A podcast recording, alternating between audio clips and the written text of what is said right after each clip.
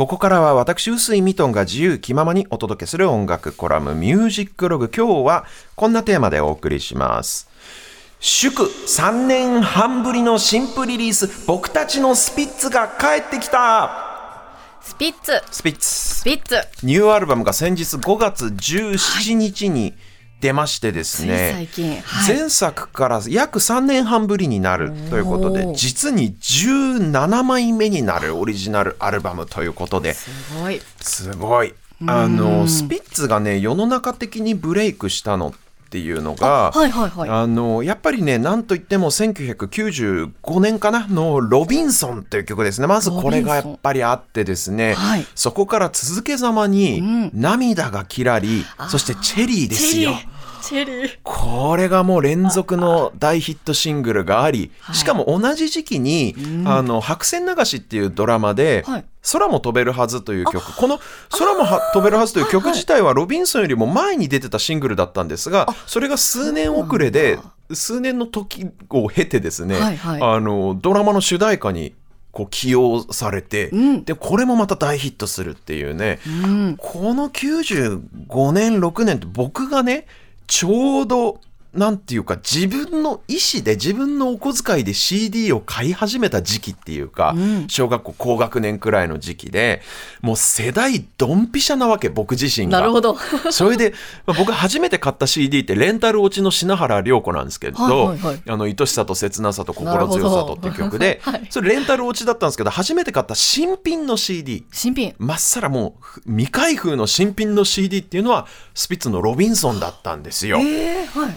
だからもうそういうスピッツ世代ドンズバっていうこともあるのか多分僕がねこの要は SNS の広告のターゲッティングに見事に含まれてるんでしょうね。このほど。うん。30代後半の男性みたいな40代前後男性みたいな感じで Twitter とかもどの SNS 開いてももうスピッツの新譜のこのなんか広告みたいなのがもうアルゴリズムでめっちゃ流れてくるわけ。それでまあまんまとこのあスピッツ新譜出すんだ聞いてみようなんつって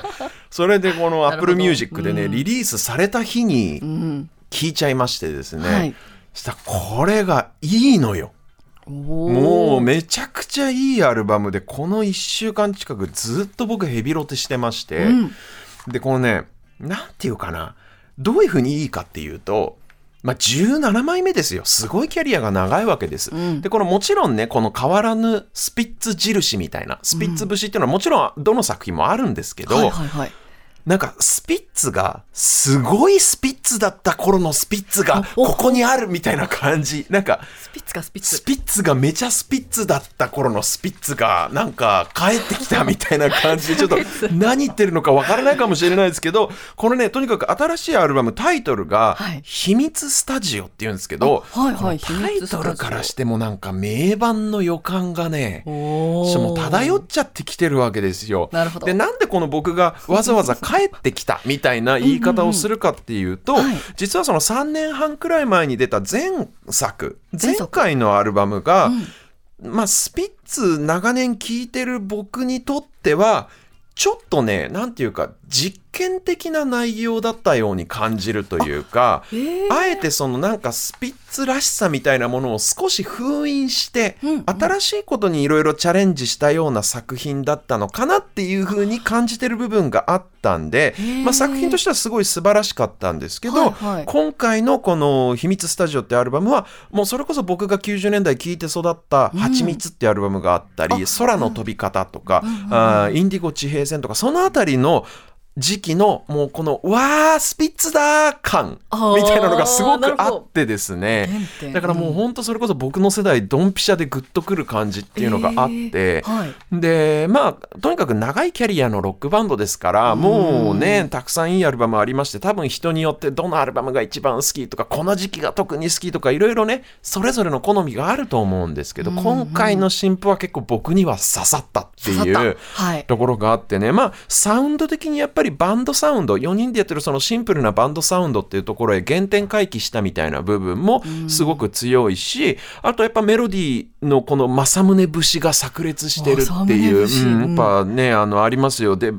特にこの僕が今回のアルバムですごく好きなのが、はい。やっぱり歌詞がいいなっていう、へー。もうなんか泣ける曲が多いっていうかね、へこのスピッツの作品どれもそうなんだけどなんかこの優しさ、優しい。まあ優しさとなんか不器用さみたいな。あ、えー、不器用さ？あただね不器用さって言ってもはい。歌詞を書く草野正宗さんのその技術試作の技術っていうのはもう不器用どころじゃない日本のポピュラーミュージック市場においても一二を争うようなすごい技術なんですけど、多分、うんうんうん。なんだけどその歌詞の中身というか世界観であったり、歌詞のそので歌われる主人公っていうのがなんか不器用で優しくてえー、この泣けてくる感じっていうか。それでね直接的に何かこの励まされてるわけではない。励ますようなキーワードが入ってるわけじゃないんだけど、なぜかこのめちゃくちゃ励まされた気分になるっていうか、このダメな自分を優しく肯定してもらえてる感っていうのがやっぱあってですね、で小学生の頃から実はその部分僕感じてるんですけどあの振り返ってみるとですねこのスピッツの歌に励まされてる感じっていうのがその小学生の頃からずっとあってえ。ー、小学校から？はい。あ、僕が小学生の頃からですね。で。でもそう考えてみるとですよこのまあそれこそロビンソンから30年近い月日が流れて、うん。その人たちが作る新しい音楽に今おっさんになった自分がいまだに励まされ続けてるっていうのがすごい話だなと思って、うん本当に。この人たちのこのなんか優しい透明感みたいなものは一体何なんだっていう話なわけですよ。うん30年以上やってるわけですよ。そうですよね。そういうなんかエバーグリーンさというか透明感みたいなものが一切損なわれることなく維持されてるっていうことに今回のアルバム聞いてなんかちょっとビビっちゃって。思わずあのウィキペディアのページを開いてメンバーの年齢を確認してしまいました。この人たち一体何歳になんだっけって思って。やっぱね50やっぱ5 6歳なんですよあ皆さん。まあそうですよ。30年って言ってましたもんね。そうですよね。この精神面のアンチエイジング力がすごいっていうか 精神面の一体何なんだこの人たちはっていうね。で今回のねこのアルバムにはコナンの劇場版の最新作の主題歌になってる曲ね。ねあのうん。黒金のサブマリンっていう先月公開されたばっかりのコナンですよ。あの主題歌になってる曲入ってたりとか他にも映画とかテレビのこのニュース番組あのニュース23からのタイアップ曲なんかいろいろ収録されているんですけれどもまあそういう曲は他のメディアで耳にする機会も多かろうと思うので今日このコーナーで取り上げたいのはですね、はいはい。アルバムの中ではちょっと変わり種の一曲です「お化けのロックバンド」という曲なんですがこれどう変わり種かというとね、はいはいはいまあ、スピッツといったらやっぱりあの草野正宗さんの歌声がまず思い浮かぶわけじゃないですか、ええあのまあなんかなんだろうな涼しげなハイトーンボイスというかかります。なんですけどこの曲はなんと他のメンバーも交互にメインボーカルを取ってまして、えはいバンドメンバー全員歌ってるんですよメインボーカルを。気になる。そう気になるでしょ？で、はいこの曲歌詞がうん。お化けがまあロックバンドをやっている設定のすごく可愛い歌なんですよ。はいうんで多分ねこのロックバンドを長年続けている自分たちをこのお化けに例えている感じなんですよ。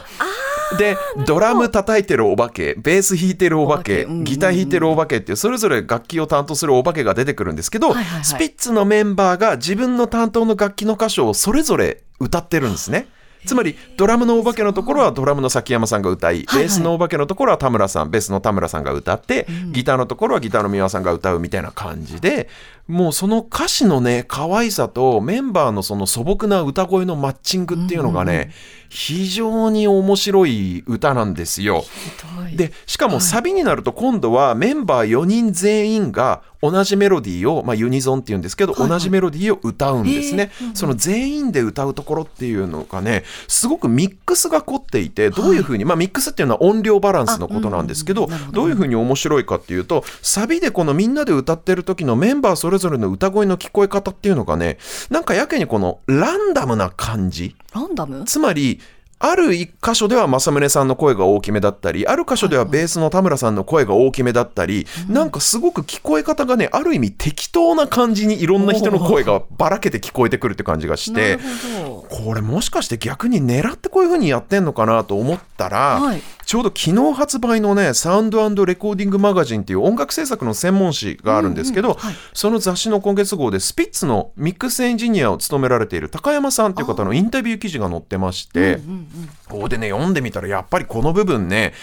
メンバーそれぞれの声がばらけてあのこう飛び出して聞こえてくるように意図的にわざわざ音量バランスを細かく細かく調整してるんですって。すごい。そこら辺もね結構面白いんですよ。でそうあとねもうちょっといけるかな。この曲の2番のサビの歌詞の部分でうん「不思議のルールで」っていう言い回しがあるんですけど、はい、不思議のルールで。普通だったらですよ。普通の日本語の一般的な感覚で言ったら普通な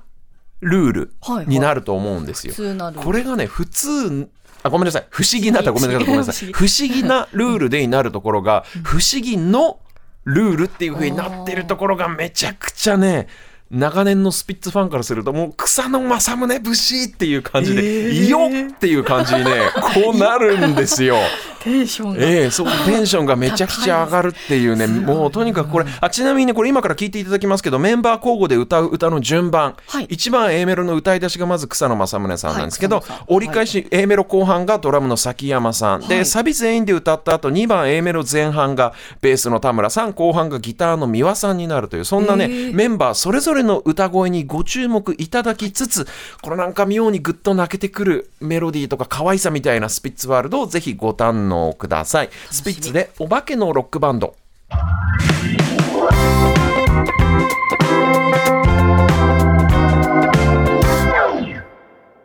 お聴きいただいているのはスピッツのお新譜から「お化けのロックバンド」という曲でした。これね、サビのメロディーが最高なんだけどいいね。90年代の名盤で「はちみつ」っていうスピッツのアルバムがあって、この中に入ってるね「愛の言葉」っていう曲のサビメロにちょっとこのなんか似ててムードが、はいはい。愛の言葉もいい曲なんだ。それも聴いてほしい。新譜も聴いてほしいけど。「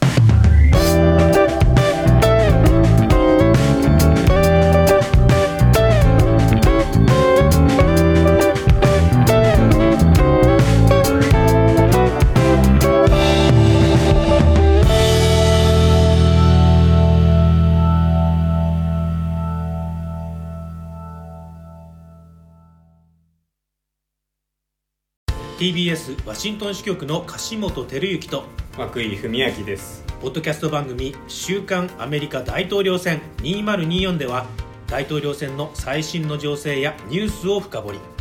現場取材のエピソードや舞台裏も紹介しています。毎週土曜日午前9時頃から配信です